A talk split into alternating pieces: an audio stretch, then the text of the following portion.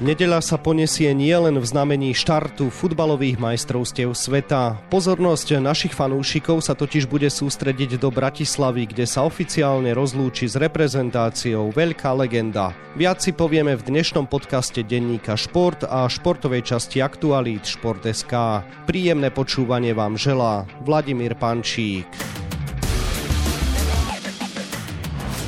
Tá legenda je bývalý reprezentačný kapitán Marek Hamší, ktorý si na bratislavskom tehelnom poli v dueli s Čile posledný raz oblečie slovenský dres a pripíše si 136. štart v národnom týme. Netreba pripomínať, že už jeho súčasných 135 zápasov a 26 gólov sú rekordné zápisy.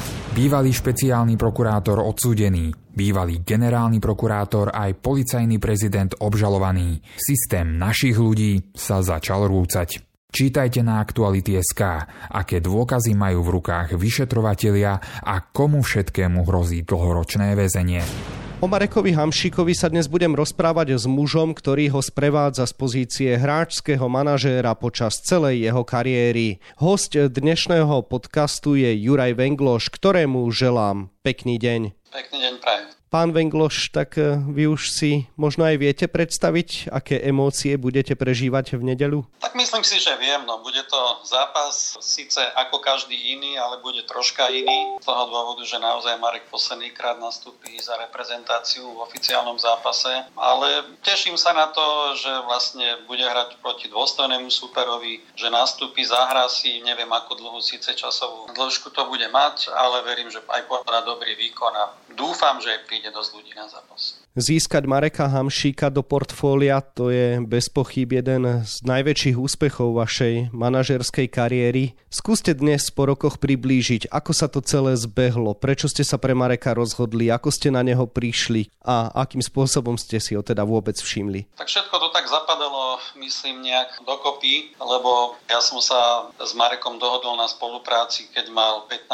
rokov, bolo to v septembri, vzhľadom k tomu, že som mal dobre aj na Slovane, chodieval som na Slován a aj Tono Valovič mi potvrdil, že je to hráč s veľkou perspektívou. Následne na to som bol v Grécku, kde som sa zoznámil manažerom Brešče, Mauricio Mikelim a následne na to on bol náhodou na reprezentačnom zápase kvalifikácie pre 16 alebo 17 ročných, si už nepamätám na východe, no a mi zavolal, či nepoznám meno Amsik a tým pádom som povedal, že áno, my sme sa dovedli nedávno na spolupráci. Práci, no a vlastne tým pádom to začalo naberať celkom také rýchle kontúry, ten jeho odchod, oni ho veľmi chceli, do Talianska do Breše, no a vlastne takto to celé začalo. No a potom, nehovorím, že to bolo ťažké ho podpísať, sme sa veľmi dobre a korektne dohodli s rodičmi v Senci na káve a na zákusku. No a tam sme potom v podstate podpísali kontrakt o zastupovaní. No ale dosť dôležitého bolo hlavne si udržať, lebo to bolo ešte ťažšie, ako ho získať, lebo ako náhle začal v Taliansku hrať a hrať veľmi dobre, tak už samozrejme bolo tam veľa ďalších agentov, ktorí ho chceli získať, ale vzhľadom veľmi dobrým vzťahom aj s rodinou, aj s Marekom, tak dostal vlastne celú kariéru so mnou. Lojalita to je niečo, čo sa možno dnes už nenosí. Marek Hamšik bol dlhé roky lojálny voči Neapolu, ale aj voči vám. To si asi veľmi vážite však. Áno, vážim si to, zase tiež není jednoduché mať len tak Mareka. Človek to, na čom sa dohodne, musí splniť, musí mať všetky veci tak, ako si predstavoval. A takisto aj tá jeho kariéra sa jednoducho nedalo povedať niečo, že urobíme, e, ktoré by bol blúd a ktorý by bol vymysel. A on bol vlastne dosť realista v týchto veciach, takže takisto to vlastne dokazuje to, že bol v Neapole dlhé roky. Je tam jedna z najväčších ikon histórie Neapolu, lebo bol lojálny voči klubu a nikdy nerobil veci proti klubu, aj keď bolo veľakrát možností odísť, takže vždy ostal, dá sa povedať, v Neapole. Kedy ste vy začali tušiť, že máte vo svojom portfóliu budúceho reprezentačného rekordéra? Ja si myslím, že dosť skoro, lebo keď bol v Breši a začal hrať za Primaveru a veľmi skoro po pár mesiacoch ho preradili do prvého mústva, v podstate tam ako 17 ročný začal hrať a začal hrávať dosť pravidelne a vtedy, keď si zobral v poslednej minúte, že ide kopnúť penaltu, lebo ďalší iní hráči to nechceli ísť, tak vtedy mi naozaj volali aj viacerí manažeri z Talianska, aj tréneri, ale aj tento Mauricio Micheli mi vravel, že pôjde veľmi, veľmi rýchlo ďaleko hore a bolo dôležité, že hrával tú sériu B, vlastne myslím dva roky to bolo a hrával ju pravidelne, tam sa vykopal a keď sme sa boli s Janom Kocianom na neho pozrieť, keď som mu odporučil, aby ho si bol posledovať do reprezentácie, či sa nehodí, tak takisto Jano vlastne hneď videl, že áno, že má na to a v tejto ťažkej súťaži sériu B pre neho v tom mladom veku hrával pravidelne, tak sa rozhodol pre reprezentáciu. Tak vtedy som vedel, že môže byť aj rekordilom, lebo on veľmi rád reprezentoval, či už to bolo za mládežnícke kategórie alebo za prvé množstvo, nikdy nevynechal ani sa nenehal vykartovať alebo pre nejaký iný dôvod vždy hrával aj tie priateľské nezaujímavé zápasy ešte po sezóne, čo bývalo niekedy aj v júni alebo koncom júna. Ako si spomínate na rokovania na úrovni Brešča Neapol? No to boli dosť, by som povedal, zdlhavé. Sme boli v Miláne, v Hiltone. Som si každý deň prebukoval izbu, lebo sme boli dohodnutí. Potom sa to zase na niečom zaseklo. Potom, dá sa povedať, po 4-5 dňoch sme sa dohodli, ale Neapol mal už o Mareka záujem počas celej jarnej súťaže a dá sa povedať, len sa už tu vlastne vyjednali čo najlepšie podmienky pre Brešču, čo najlepšie podmienky pre Neapol a boli tam síce iné možnosti to urobiť, ale trvalo to asi 5-6 dní a Marek bol vlastne v tom čase akurát na dovolenke na Jamajke, tak vlastne išlo to mimo neho. Akurát mi povedal, chce hrať sériu A a to je pre neho najdôležitejšie. Takže som to mal pri tom jednaní celkom jednoduché. Marek Hamšík polámal všetky možné rekordy aj v Neapole a veľakrát sa hovorilo o tom, že by mohol zamieriť do tých najprestížnejších európskych značiek. Môžete už dnes prezradiť, ku ktorému klubu bol možno v minulosti blízko a prečo to nevyšlo? Tak dosť blízko bol na začiatku vlastne svojho pôsobenia po prvých dvoch rokoch, aby išiel do Chelsea, kde sa mi ozvali. Aj som sedel vlastne s funkcionármi, bol tam v tom čase tréner Skolari, ale keďže tréner po určitom čase dostal výpoveď, takže tunak to nedopadlo tak, ako to malo dopadnúť, ale vtedy boli sme naozaj veľmi blízko, možno, že nejaké 2-3 týždne chýbali, aby sme to urobili. Potom Juventus mal veľký záujem o neho stále. Vlastne to už bolo po koncu jeho pôsobenia v Neapole, ale mali o neho záujem. Takisto to vlastne stroskotalo na tom, že tréner Sari nechcel bez Mareka prevziať ústvo, takže tým pádom sa to troška skomplikovalo a nakoniec sa to ani neuskutočnilo.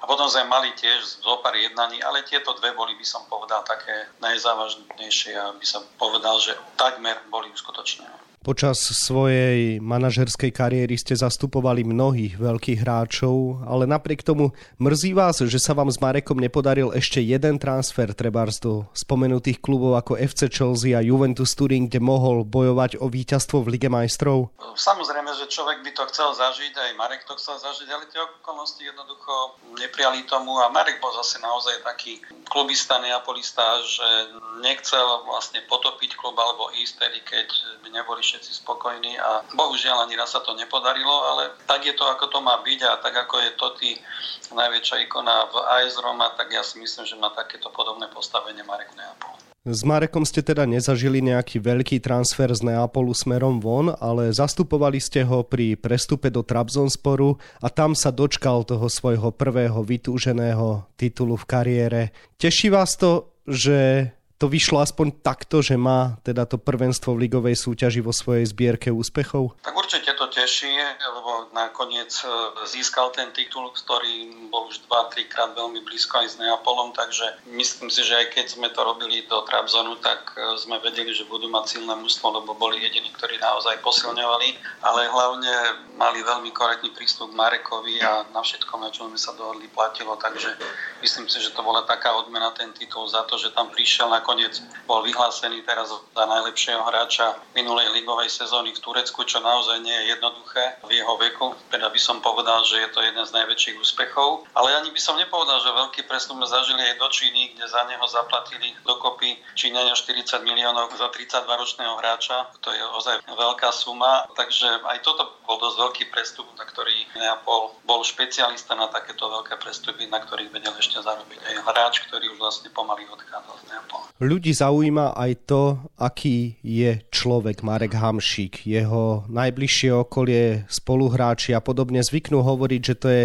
skromný, obyčajný chlapec, ktorý napriek extravagantnému účesu nemá potrebu byť stredobodom pozornosti. Ako ho poznáte vy, aký je Marek pre vás ako osoba a ako sa zmenil z vášho pohľadu za tie roky? Z chlapca sa stal chlap, ale myslím si, že naozaj ostal taký istý. Aj teraz sme mali v nedelu stretnutie v obchodnom centre a sme si sadli tak, aby nás nejako nebolo vidno. Nepotrebuje naozaj tú publicitu pre seba, ale aj vždy, keď prišli ľudia podpis alebo odfotografovať sa, nemal s tým nikdy problém. Takže on ostal taký istý, aký bol aj predtým skromný a samozrejme on bol vždycky detailista, mal rád poriadok a všetky tieto veci mu vlastne ostali až doteraz a vlastne preto dosiahol to, čo dosiahol. On bol aj veľmi cieľavedomý a staral sa o seba a o svoje telo, lebo vedel, že tú záťaž cez 50 zápasov ročne odohrať není jednoduché a vlastne jediné také vážnejšie zranenia, čo mal, tak to boli tie lítka pred posledným vlastne rokom, ktoré ho trápili, ale ináč, že stále ešte v takom fyzickom rozpoložení, že môže 2-3 roky úplne bez problémov hrať ten jeho detailizmus, tak o tom naozaj idú chýry. Počul som už zvesti o tom, že košele má poukladané v takom komíniku, za ktorý by sa nehambili ani vojaci, ktorí absolvovali povinnú vojenskú službu. Môžete to potvrdiť, ak ste mu niekedy nahliadli do jeho skrine? Nekontroloval som mu košele, ale vždycky mal na izbe poriadok, takže určite, určite aj tie košele alebo veci mal tak, ako mal mať.